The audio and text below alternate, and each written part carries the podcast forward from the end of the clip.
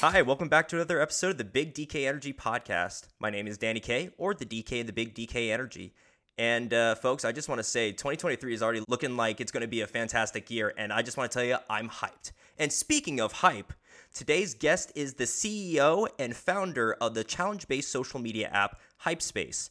And two other accolades of this really awesome guest is he is an instructor at UCLA in business for management, and he was also the executive producer for films such as The Meg, Meg 2: The Trench, and Cowboys and Aliens. We're in for a treat, so enough of me rambling. Let's welcome today's guest, Mr. Randy Greenberg.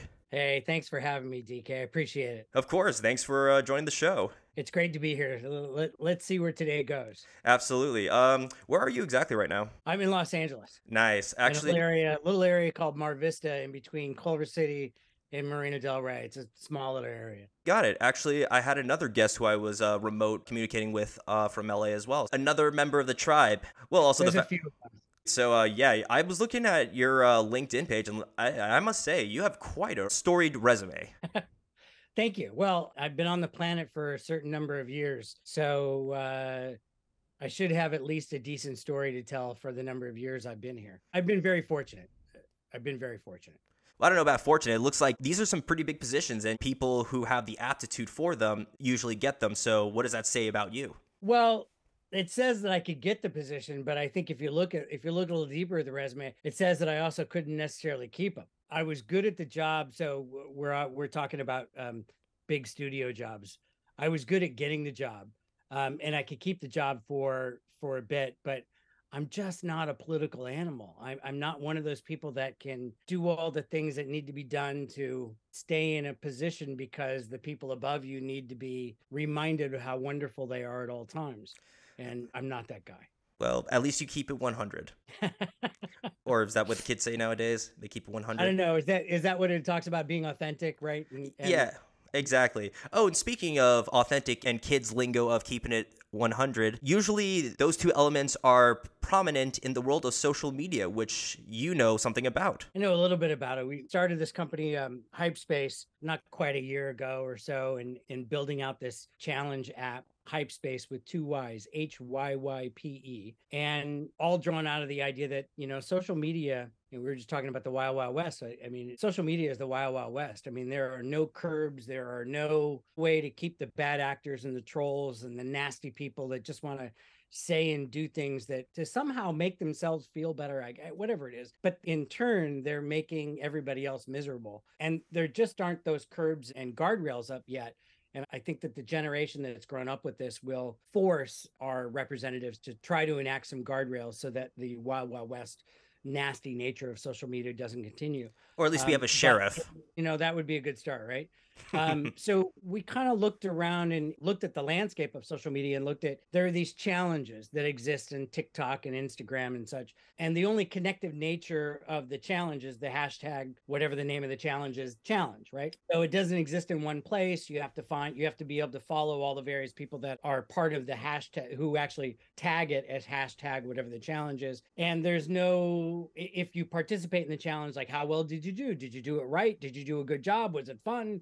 And if there is a challenge, how do you measure against other people that were part of the challenge? Or how do you connect as a group as part of the challenge? And many challenges, like, really kind of lend themselves to a prizing nature, right? If you do really well, or if you can do really well in the challenge, like, shouldn't you be getting a prize? Like, should you get rewarded for doing the challenge? And we kind of looked around at all that, and we thought, hey, this challenge thing keeps kind of growing every month. And the number of brands that want to use a hashtag something challenge to create some sort of program in social media. And we looked at it and thought, well, there's probably a good way to connect a brand to a consumer, or an influencer to a follower, or a charity to a donor, in an authentic way, in a challenge atmosphere where we could collectively make it a safe place for everybody and make it fun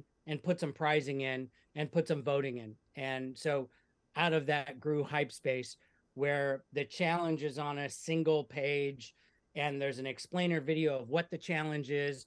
Then you, as a creator, you can create your own challenge, invite your own friends and family to join, or make it open to the public, that anybody can join it. We have some creator tools, and we're making a lot more creator tools right now so that you can create an entry to a challenge. And then you as an entrant or a challenger can share it out through your social media and get your friends and family to come and vote for you. And our voting is clapping. So the person within the time period that the challenge runs that has the most claps wins. And brands can offer their own pricing. We also offer, as part of the platform, you have an availability to utilize. We have a built-in API that is a gift card, an electronic gift card opportunity. So you can pick a $50 gift card for the number one place. Number two gets 25, number three gets 10, like you can do all that. But anybody can make a challenge. And that is individuals, a brand can run a challenge, an influencer can bring their followers, and a charity can bring their donors. And influencers and charities can run what we call pay to play challenges, where an influencer, and we think with the downturn in advertising as part of the recession, because advertising dollars are the first dollars to get cut out of a budget, and the marketing department is the first department that gets cut in a budget for anybody, for any company, that some influencers, they're going to need a place where they can make some money or supplement their income, because they won't be making as much as they made previously, or it's a place where you can make some. But it's really about connecting authentically with your followers, and you as an influencer create the challenge, your followers. You tell the followers what the entrance fee is to the challenge, $5, $2, $1, $10, whatever it is might be. And the influencer gets 35 to 45% of the gross amount that comes in. Apple and Google take their fee. We put 20% aside for prizing. We keep a 15% ourselves to run it. And then the rest of it goes to the influencer. So it's a way for influencers to make money. And then for charities, we do the exact same thing. Charity can run a challenge to raise money for the charity, and they get 54% of the gross. We take a smaller cut, and we put we only set aside 10% for prizes. So the more people that enter, the greater the pot, the prizes are. But it's a way for charities and influencers to actually make money. For brands, it's a way for brands to be able to connect to their most fervent fans who really want to be connected to the brand, and where the challenge can be an offshoot of an already existing marketing program that they do on a regular basis, or they can create a whole new program. But the brand can connect directly to the consumer, and they don't need an influencer. They don't need anybody in between them. And as a platform, we just keep it safe. Everything is monitored 100%. So excellent. Nothing is shown. Nobody sees anything until a human being watches it and confirms that it meets the community standards that we have readily available on our website that you can take a look at. We just want to keep it so that everybody can have fun and nobody has to worry. And the only responses are the clapping. And we have one other thing, which is that the number of claps creates the leaderboard. So the more claps you get, the higher up on the leaderboard you get. And you as a challenger can post that out to your fans and friends to get them to come back and vote. You can vote every day, or you can vote with more votes. We call them thunderous applause, which you can buy as an in-app purchase. And then lastly, we instituted something really cool in the last couple of weeks, which is that if you see an entry to a challenge that you really like, you can create a video response. If you see something in social media right now that you really like, you can't respond to it any other way than a textual, some sort of "that's really cool." But what we've instituted is we have a video response that you, if you see an entry that you think is so cool on one of our challenges, you can record a response that goes up to that entry, and you can say, hey, I can do it, right? You put an entry into like our Avatar review challenge, and you do a video review that's really cool, and I think it's really cool. I can then record a response that says, hey, DK, that's really awesome. I hadn't even thought of that, and I can't believe that you saw it in 3D, that, you know, whatever it might be. But I can put that up there, and that video response, again, is also monitored to make sure that anything that goes up meets our community standards. But it's a new way to interact with the people in the community that are on the app. But we just thought challenges needed to be given a better platform than the current platform that they have in social media. The challenges that are on Instagram and mostly TikTok, they're bad dares and seems like unsafe sometimes. Yeah. And we didn't want that. And we want to restore kind of the luster, if you will, to what really could be a great challenge. Oh, man. Well, first of all, I just want to say that was a fantastic spiel about your app. When I hear challenges, it brings me back to like the earlier era of social media. You know, there was the Ice Bucket Challenge, and then there was the Mannequin Challenge, and then recently there's the Yams Challenge, which is a bunch of artists, you know, seeing which one could sing yams the best. But, you know, right. I really love the fact that you're trying to create such a positive community, because as someone who was diagnosed with ASD when they were younger, aka me, I don't know why I said that weird, but I one time remember seeing...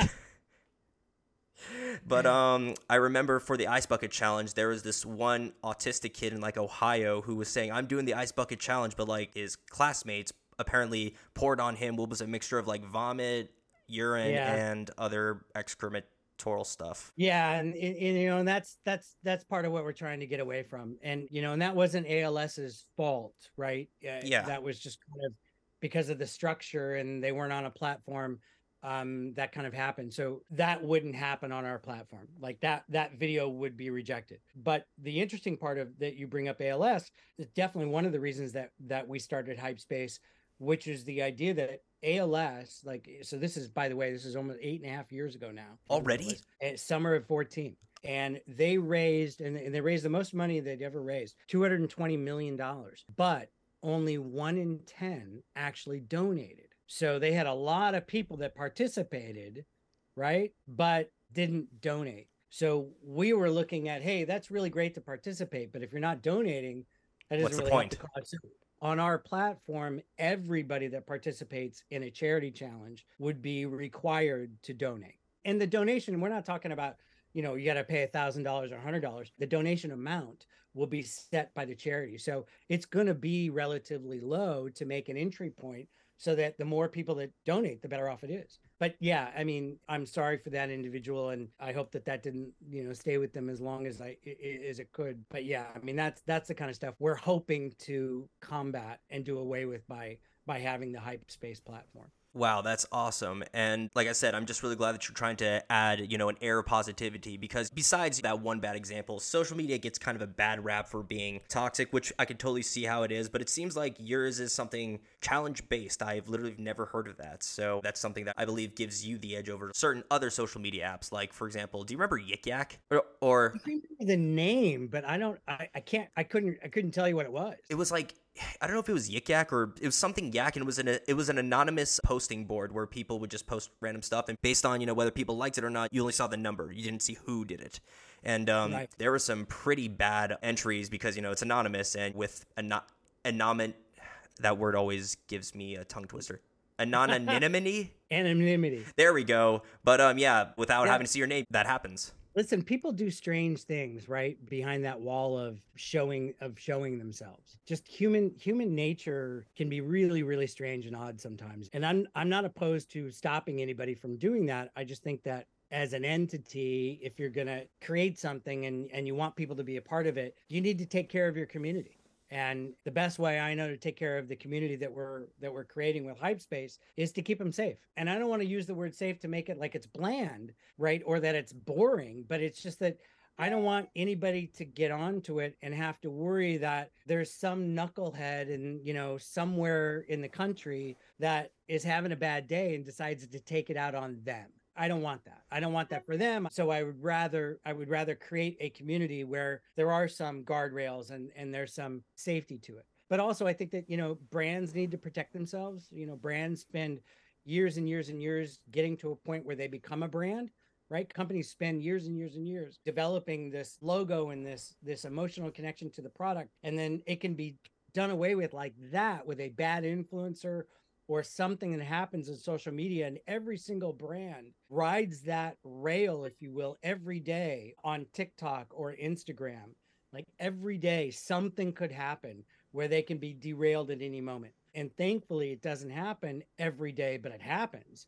And all these brands are wind up doing damage control, and they want to, you know, and then they pull back and they stop doing it for a while, and then they figure that they can't live without it, so they have to go back. That I just think I'm trying to do my part in creating a space that would be better for my kids, should I be fortunate enough to have grandkids, my grandkids, and do something that would be fun. Hopefully this kind of hits with, you know, enough people to make it a, you know, viable, growing business. I hope so as well. But you already kind of got me on. Well, one, I downloaded the app a couple of days ago, but two, of course, I got to support my guests. But then besides that, one of the things that I noticed on the app, or when I was doing research for the app, is the fact that a character from one of my favorite TV shows is one of your influencers. Who's that? And that is Michaela Murphy. Michaela Jill Murphy. That's right. Yeah. I was a huge, or technically I still am, a huge Avatar: Last Airbender fan. And so when I saw Toph Beifong on, you know, on your platform, I'm thinking, oh man, I really want to see what this is about. She is so cool. And we are so thrilled to have her. And the fact that she's vocal about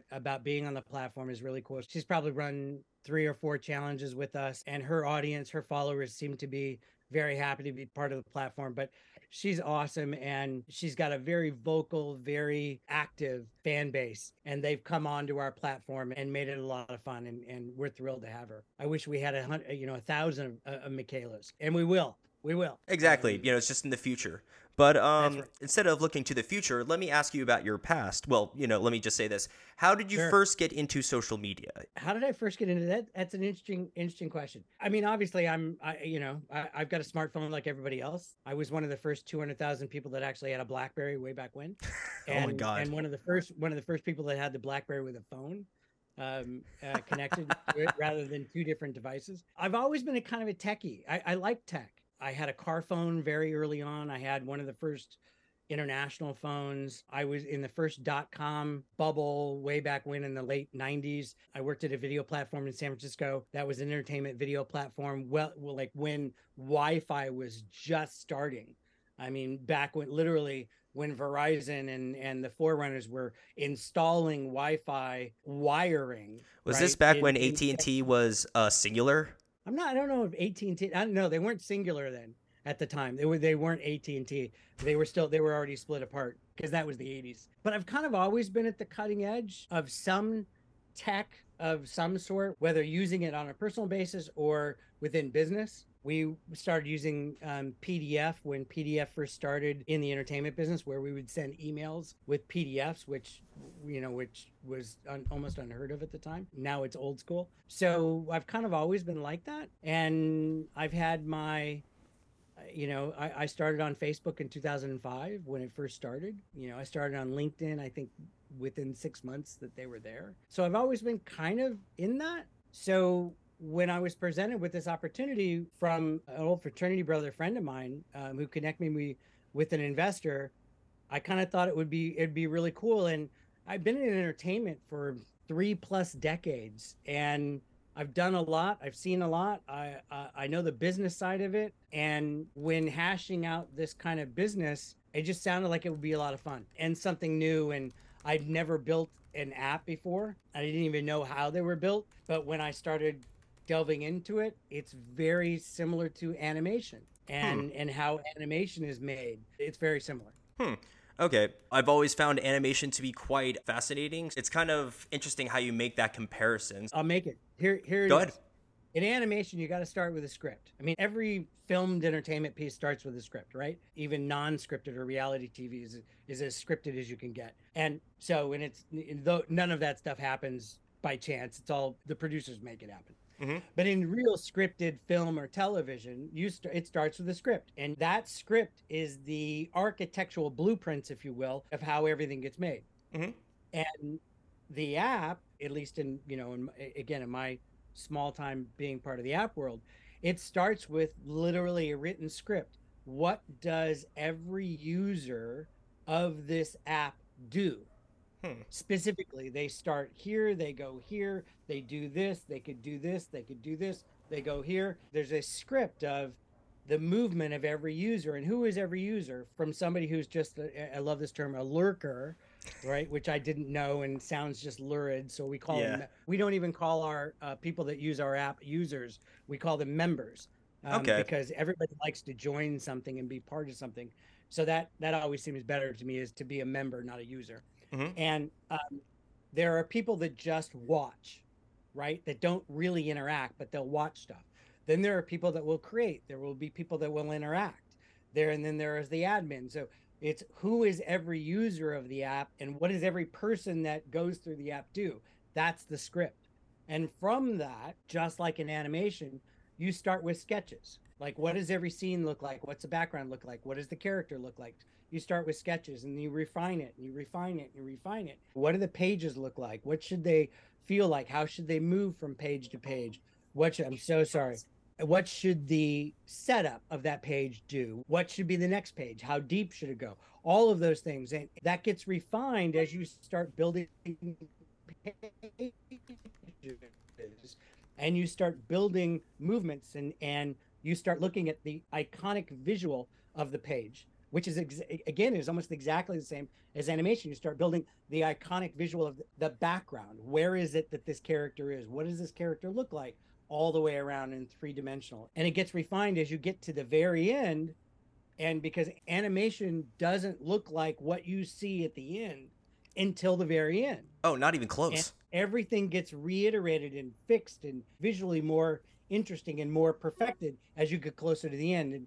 And at least, again, in my small time of being in the app world, that's exactly what happens kind of with the app. And you can make iterative changes as you go along, as you see the visual. And as the words from the page start to come alive, you start to get a better reference and a better movement. Again, that's what happens in animation. So that's why I compare it. And I may be completely off base for other people, but for me, it makes sense. And while I have loved animation from the time I was a kid, and I'm a member of the Motion Picture Academy, which votes on the Oscars, and I've been part of the animation nomination committee for 20 years because I love watching animated movies.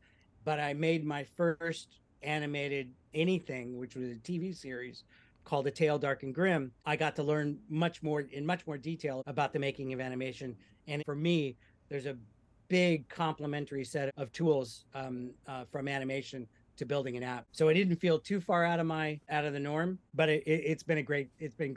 Oh, awesome. As an animation fan and as someone who's taken digital media classes about learning about how animation has been, I can really appreciate where you're coming from, sorry if you heard a bunch of typing. I have the free version of Zoom, so it was about to, cut off in 10 minutes. So I just bought a plan. So now we're good to go for the rest of the episode. So that's what I was typing. But the way that you were describing how when you're designing an app and you're drawing it out, it reminds me of in one of my digital media classes, we were doing wireframing for a website. And, I kind of see the similarity between that and, apps and animation. But wow, so you've been involved with movies for a while now. When I was 6, I remember sitting in front of the television, watching and staying up late. And I grew up in Omaha, Nebraska, so like in the middle of the country. And I always wanted to be in the entertainment business. That's what I wanted to do. And I remember watching the Oscars thinking, one day I want to be a member of the people that vote for the Oscars. And, I've been very fortunate to not only to make a living and to come out to LA and make a living in the business and be a part of a lot of different projects over the last 30 plus years, but I've been fortunate to become a member of the Academy of Motion Picture Arts and Sciences and be a voting member of the Oscars, and it's pretty gratifying, and I'm thrilled to be able to do it. It also ensures that I watch all the movies. Not that anybody needs to pull my arm or twist my arm to make me watch movies, because I love watching movies. In the words of our people, Mazel Tov. Thank you. Of course. And so you would describe yourself as a cinephile? I'm a cinephile, but I like the lowbrow. What do you mean? As you can tell from the movies that I make, like I like the lowbrow. Make me laugh, show me creatures, the undead. Like I want to go to the movies and have a good time. And those are the movies I want to make. That's awesome. And the fact that, you're living out your dream, just the fact that you spoke into existence. When you're 6, I want to vote on that. And next thing you know, I've been doing it for 20 years. What else? Well, okay. It was the next thing. It was a long time between 6 and well, you know what I mean. I was just being, what is it? Nice? Gratuitous? If you will.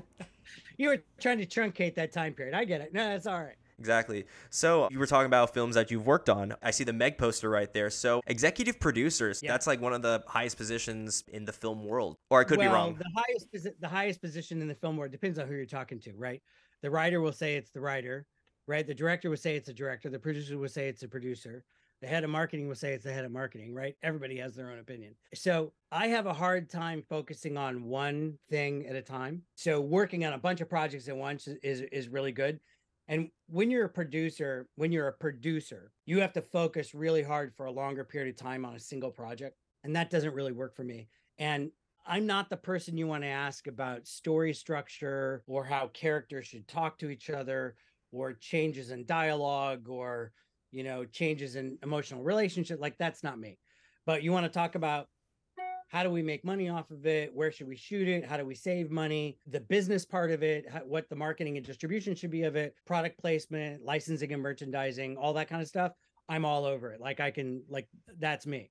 That's an executive producer. And that really works for me. So I would argue that while I thank you that, while it may not be one of the highest, the producer, as far as I'm concerned, is the highest standard of the movie. But an executive producer stands behind the producer running the business side, whether that's the financing, the distribution, or the market, or marketing, or all the components of that. And I really like that. And that's really where I come from. While I started in accounting at Warner Brothers as an intern, I became a publicist and then a marketer and then a distributor in acquisitions, head of marketing and distribution, head of international. I ran a talent agency and I do business affairs. So I've done a lot of things. I like the business side of the business rather than the on-set creating side, which, to be perfectly frank, is like watching paint dry sometimes, because you'll shoot a couple of pages a day, which is couple of minutes of every day for a movie. It's just too slow for me, because you got to shoot various angles of it. You got to turn around and do it from another side. If someone says one line, if someone says one line of dialogue wrong, then you got to shoot the read. Yeah, you got to reshoot it again and again. And all that's really great. Like, the people that do that are amazing, and they have the concentration level, and they have an ability to, like, slow down and just focus on that moment. And my brain either is working way too much, too fast, or I should probably slow down and not have as much coffee. But but I can't do that. I can be on set for a few days at a time, and I could go back and forth between set and an office. But to sit there and watch take after take and movement of camera and angle, like, there are people that are better equipped for that. I'm on the business side, which is also why I teach the business of entertainment at UCLA Extension, because I can teach that. But I appreciate that. Executive producing The Meg has been fun. Oh, I bet. I'm sure you got to meet the cast of The Meg, or, you know, when they weren't doing their scenes. So how's Jason Statham? Well, I mean, how is he? I mean, he's exactly what you would expect him to be. Yeah.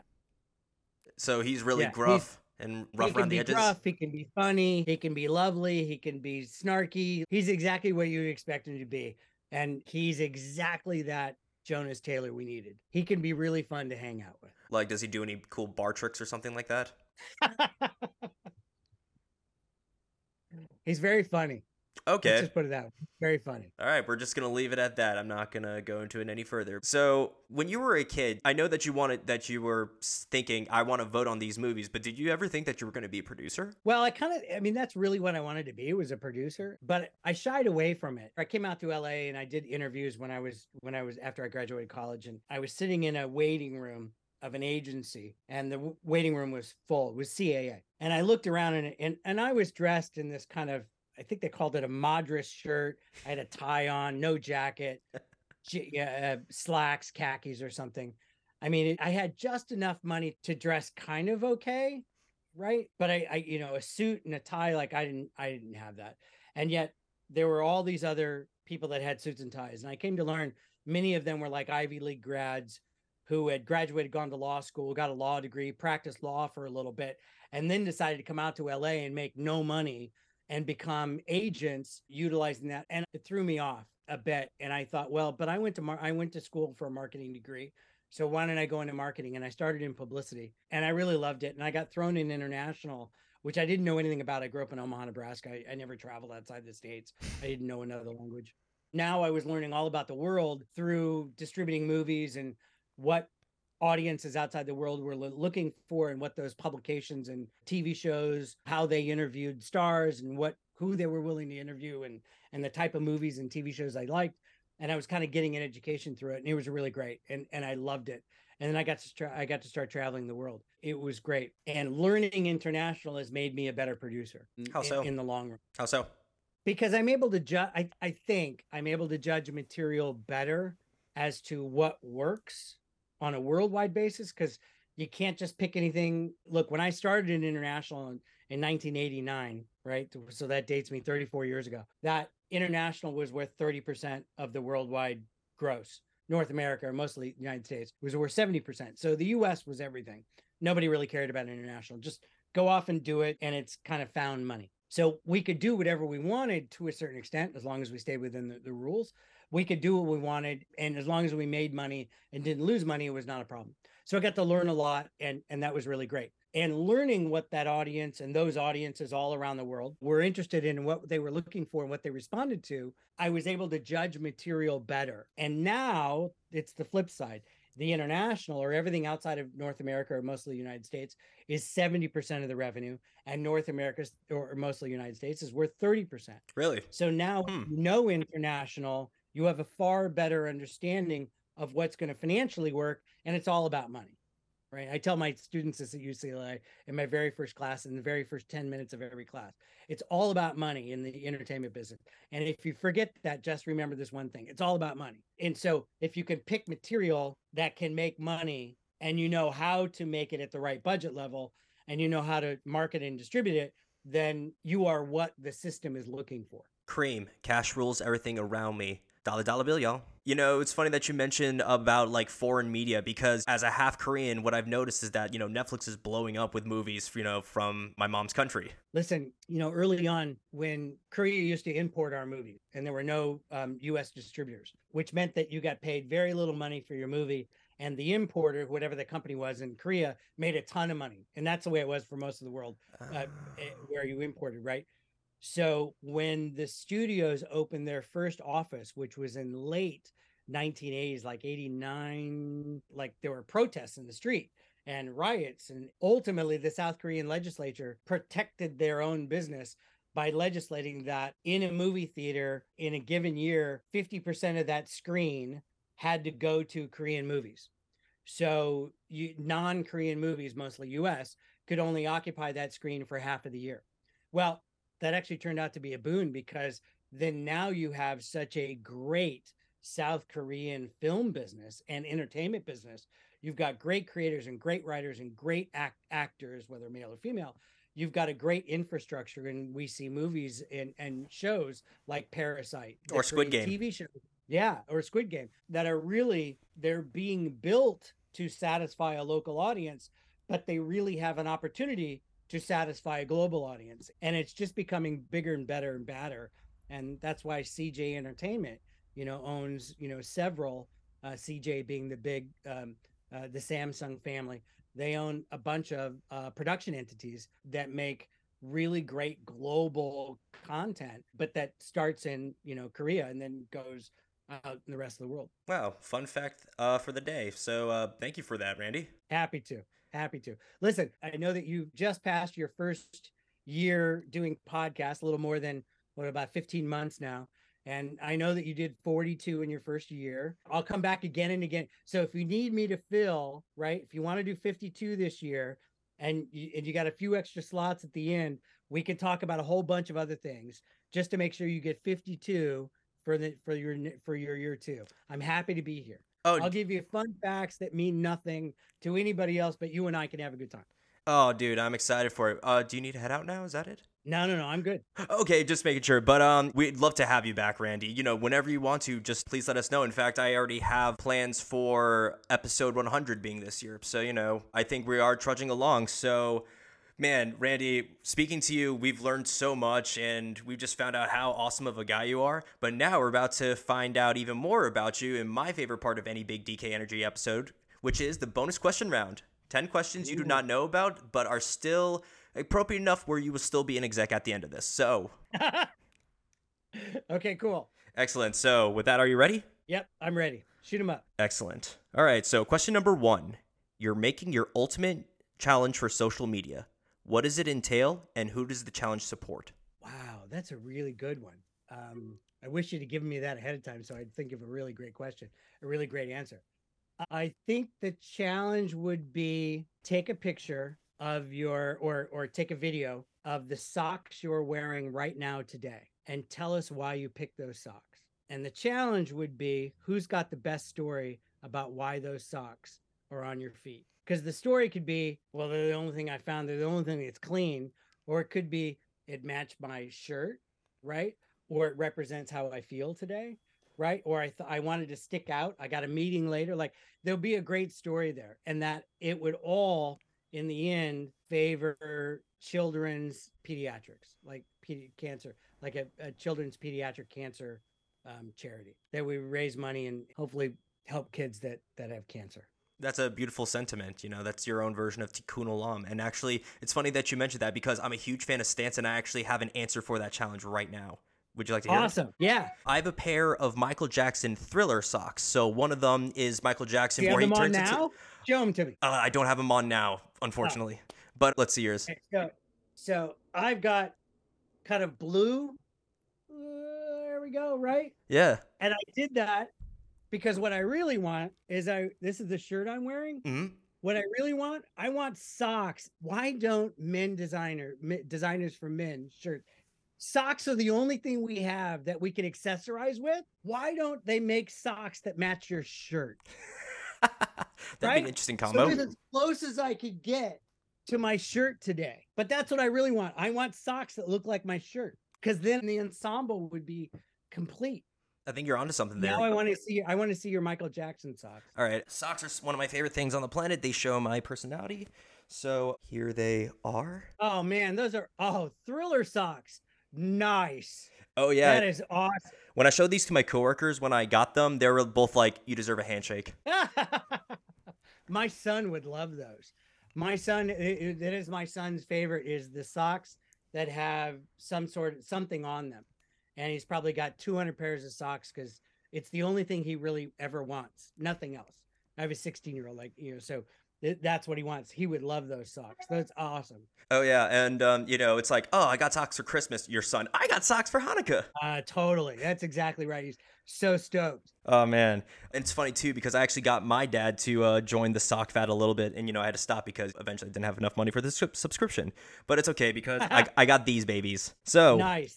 Nice. All right. That was question one. Correct. What's question two? Question number two is, if you could live in a universe based on your favorite film or show, what would it be and what's your role? Star Wars, hands down.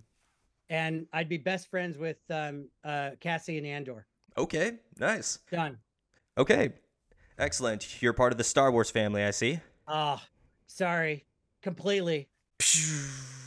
You know what's really fun? You're going to love this. I think my son asked me that question a week ago, which is how I knew the answer right away because we talked about it and we talked it over and over. He's going to love this. He'll love that. Oh, man. That's kind of weird, but awesome at the same time. Number three, name a happy childhood memory of yours. Wow, there's a lot. I grew up, again, in Omaha, Nebraska. I was one of what they called latchkey kids, right? Both parents worked and I came home and, I had a key and you'd walk in, right? Wow, there's so much. Like, I remember the winters in Omaha, which could be really cold, but on a beautiful sunny day when there was snow everywhere, making snowmen and drifts, and that was always fun. I went to the movie theater all the time. In Omaha, there was one of the first multiplexes was this AMC had built, a sixplex called the Six West out at what was the West Road Shopping Center, which I'm not even sure exists today. And it was one of the first multiplexes and they showed everything.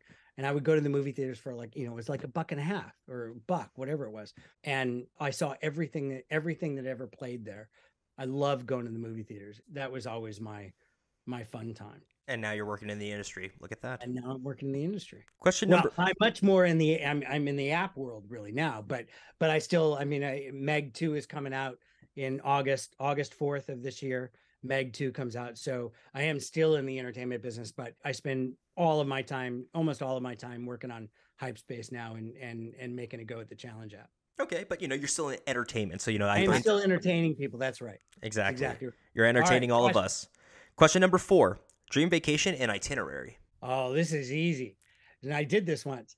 So Hawaii for a week, snorkeling, scuba diving, surfing, laying on the beach, eating, drinking, playing golf that week, and then flying back to LA and then driving up to Mammoth and spending a week in Mammoth skiing. That is my dream vacation. I've done twice. And in fact, a week ago, not quite a week ago, locally in just outside of LA. There's an area in San Gabriel Mountains. There's a couple of ski resorts called Big Bear and Snow Summit. It's like two and a half hours. I've heard Big Bear. If the roads are open. And we went on New Year's Day. It took 9 hours to go 100 miles. It was ridiculous. That's because Southern Californians don't know how to drive in the snow or in the rain. And we're having these big storms at the moment. And we skied a couple of days and came back. And we were on the day we came back, we were back by 2 o'clock and I was walking on the beach by 3 o'clock. So I love that juxtaposition of the sand and the snow. Sounds like a great one, especially since it's not like you have to make a sacrifice of either or. You got both right there. The embarrassment of riches. Nothing wrong with it. I hope to take a vacation like that one day, but I hope you do too. I appreciate it. Maybe we should do it together. Sounds like a plan. In our socks. In our socks. That's right. I need special skiing socks for that. All right. There you go. All right. You can find those. Writing it down. Anyway, number 5. What are 3 of your favorite books that you've ever read? Okay. So my number 1 favorite book of all time is called The Day After Tomorrow, and it's not the movie. Okay, The Day After Tomorrow was the first book written by a writer by the name of Alan Folsom. He was a television writer, and that was his first book that was written. And it's about a Los Angeles-based doctor who's in Europe at a conference, and he gets tapped by, I think it's Interpol, if I remember. I haven't read the book in a number of years. It was released in like 1993, so it's been probably almost 30 years. 29. I only know that because I was born in 94 and I'm 28. There you go. And he's in Europe at this conference, and these dead bodies start turning up without heads, and heads start turning up without dead bodies. And Interpol or some organization like that, there's something that he knows that he's like an expert in, and so they tap him to help out. And the book is a page turner from the very first page to the very end, and you have no idea what's going on until the very last line of the book, which means don't go to the last line of the book to read the book first. And it's really great. And he was a great writer. He passed away several years ago. I think he wrote 5 books. I've read all of them. That was really great. So that's number 1. Number 2, John Grissom's second book, The Firm. I think it was his second book. And it was a page turner from beginning to end. And I have all of his books are all lined up. And that was it. And then the third book, that's a good one. I don't know what the third book is. That's a good question. Those are my 2 favorites. There's a bunch more books I really like. Oh, I really like, it was Jimmy Buffett's, God, what is the name of it? It's the one, it's the fiction book he wrote. I never knew he wrote a book. Wow. He's written several, like A Pirate Looks at 40, A Pirate Looks at 50, but he wrote a fiction book and got it over there. And I can't think of the name of it. It'll come to me in a minute. That was really great. And I've always really loved that book too. It's a fun journey around the Caribbean. And Where is Joe Merchant? That's it, which I thought was a lot of fun. So those are my 3. Okay. I never knew Jimmy Buffett wrote books. So now I'm going to have to check that out while eating a cheeseburger in paradise. There you go. Sounds like a plan for the sand part of that vacation. So right. Number 6, you're getting dinner with 3 figures who have influenced you in your life that are not friends or family. Who are they and what do you learn from each of them? That's a really good question. Thank you. Okay. So I would love to have dinner with Lou Wasserman, who was the chairman, founder of MCA, which became Universal Pictures. His plethora of knowledge of the entertainment business, how to deal with people, and project management, I think is extraordinary. I think that would be one. I would love to sit down with Steven Spielberg. I worked with him a couple of times, but I never had an opportunity to sit down with him for an extended period of time to really kind of pick his brain about how in the early days of his career, he was really able to tap into that world within ourselves that we were all looking for. That wonderment of space or that internal idea of who are we? And like I still to this day can't figure out how he really did that. And did it in a way that was entertaining and commercial. And I've never worked with George Lucas, but I would love to sit down with George Lucas and talk to George Lucas about really what was it like in those moments where he gave up part of his directing fee in order to get Star Wars made and got those rights of licensing and merchandising and how he really understood at that moment in time. And I've read various books and pieces on it, but it never really talks about kind of there was a nail biter. There was a moment where all of his money was pledged and everything was pledged towards either it was going to make it big or it was going to be penniless. And it's not like it was one day he was penniless and the next day he had money. Like it was more like it dragged out for a while. And as an entrepreneur, plus a creator and a director and somebody who was running a business and it was a startup and there was no money. And like, how did he handle that and deal with all of the pressures for dealing with all the employees, as well as ensuring that the creative stayed on track? Like, again, there's all sorts of stuff out there, but I don't think anybody's really ever asked him as a business person, like, how did you go home every night and deal with that on a personal level, knowing that at any moment, something could go catastrophically wrong and you could be done? And of course, the answer is it didn't happen that way. But as a business person, I find those moments of extraordinary tenacity to be really interesting. And I've always thought, like, asking it, like, what were you thinking at those moments? Because those are the moments that change someone from being unknown to being known. And there's something in there that all of us can learn from in order to stay the course, even in the moments of immense hardship. Thank you. Or obstacles. Yeah. Wow. I actually never knew that about the Star Wars films. Just think about it. If George Lucas didn't pull through, you would have given me a different answer before. I think about this a lot. There are those moments in time. I think about right now, like there was a moment in time 100 years ago, a little more than 100 years ago, where several old white men got together and decided oil and cars and rubber was it. And the rest of us on the planet had no choice but to accept that this is old. But we had electric cars. There were electric cars before there were gas cars. They didn't go very far, right? But can you imagine if we had not decided that gas, the internal combustion engine, was the way to go, but we decided to stick with electricity and batteries? Can you imagine where we'd be today? Can you imagine how our climate would be so totally different today? Can you imagine where the power structure of the world would be today, right? Can you imagine how all of, so many of the wars that have been fought over oil and the access to oil would never have been fought because oil would never have been an issue? And these are the things that I think about. And, like there are those moments in time. Like, I mean, had Star Wars not worked, all sorts of things would be different today. We wouldn't know who George Lucas was. There wouldn't have been three. There wouldn't have been there are those moments in time where things went the right way. And had they gone differently, things would be different. That's where, Man in the High Castle is the alternative story of who would have won World War II had the Nazis and the Japanese prevailed. What would the world look like? I mean, it could have gone that way. So I think about those things like, we've gotten here because at every point, where we exist today, at every point along the way got us to right here. And if any point along the way had been different, you and I wouldn't be talking. Exactly. Sometimes that just blows my mind. So in any event, that was a long-winded answer. I mean, it all makes sense once you get down to the root of it. It's just, like you said, literally anything could have gone. But things are the way they are. And, let's not put any more butterfly effect into anything worse. So, exactly. Awesome. So number 7, you're working with your Dreamcast on your dream movie. What's it about? And who are they? Wow. Wow. Okay, so I'm working with fellow producer Belle Avery, who I adore, who's the lead producer on The Meg. And she was the one that had the rights and ultimately got it made.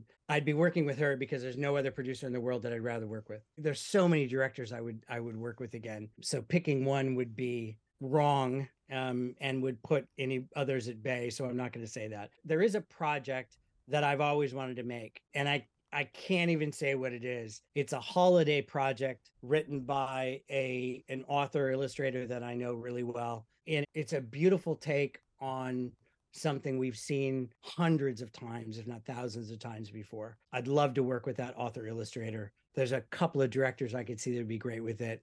I would love to work with Ryan Reynolds. As a director, I think he has an amazing understanding of structure, business, how to communicate through the lens to the audience when the audience is not there when you're doing it. He's a really great businessman and a really great creative on top. I mean, you see him in movies and TV shows, but the number of businesses that he owns, the number of creative businesses. He's trying to own a hockey team. He owns a football club and he owns a wireless company on top of a liquor company and a creative company and a bunch of I would love to work with him. That would be outstanding. And I mean, there's a lot of people. I'd love to work with James Cameron again. I worked on Terminator 2. I did international publicity on Terminator 2, and he was fantastic. He was very tough, but he was fantastic to work with. And I worked with Kevin Costner. The first movie I ever worked on was Field of Dreams. And I did international publicity on Field of Dreams for the company. The company that I worked for did it, and I was the employee who was doing it. And he was great to work with. I would love to work with him again. There's a lot of people. I worked on 3 James Bond movies with Pierce Brosnan, and I worked on The Thomas Crown Affair, which was a labor of love, and with Rene Russo. And I worked with a lot of people that I really enjoyed working with that I would love to work with again. And singling out just a few people would be bad, and really good at what she does. Wow. That's quite a cast you got right there. And, you know, with James Cameron and his money-making ability with movies, you know, that's a good formula right there. I think James Cameron will make Avatar 3, 4, and 5 and then be done. Really? Because I hear there's like 9 movies in the series. By the time he's done with 3, 4, and 5, he's going to be at a certain age that he may just, you know, and he doesn't need the money anymore and hasn't needed it for a while. And he's got a plant-based protein company and several other companies that are based in Canada. I mean, he didn't need any of that. He certainly won't be working for me because he doesn't work for anybody. He works for James Cameron. Fair. Okay. Well, you know what? I'd be honored to work with him again. Oh yeah, I bet. But you know what? I'm glad I'm working with you. So yeah, how's that? And I'm pleased as pink to be here. Man, you're awesome. Number 8, what is one of your far-fetched bucket list items? I want to ski every continent in the world. Antarctica too? That one's probably going to be the hardest one, which also means it's probably not going to happen. But yes, it would be great. I think you could make it happen. You just got to talk to a certain number of penguins. I have to talk to a certain number of people who can make that happen. That's right.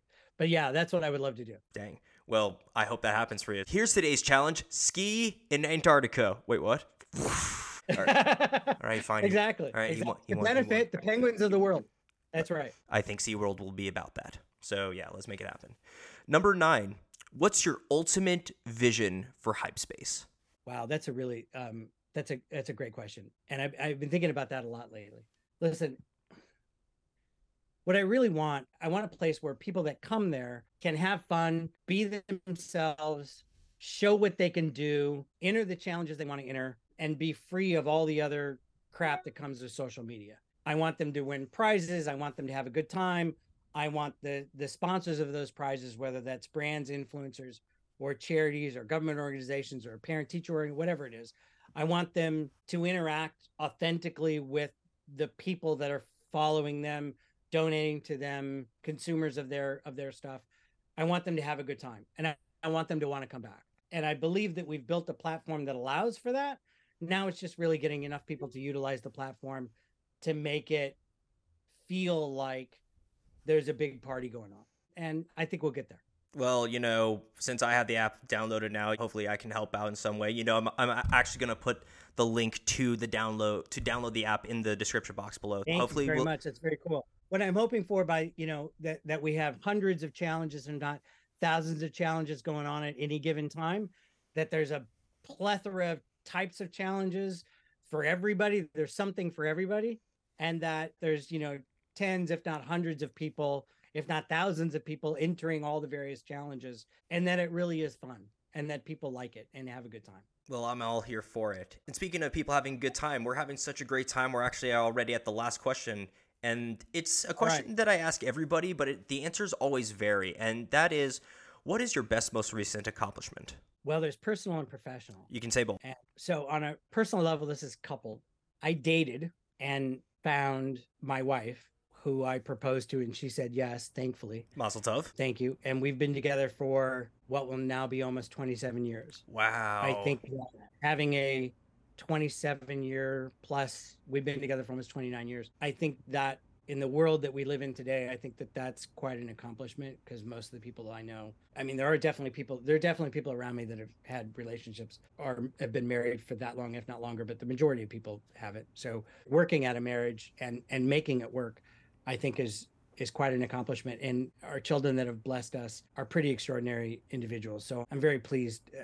I'm very blessed by that on a personal level. And that's meant a lot to me, because my background My parents are married for longer than that, but not happily. And I wanted to have a happy marriage, and I have a happy marriage. I suppose you'd have to ask my wife if she's happy, but I think she is. She's still here, for God's sake.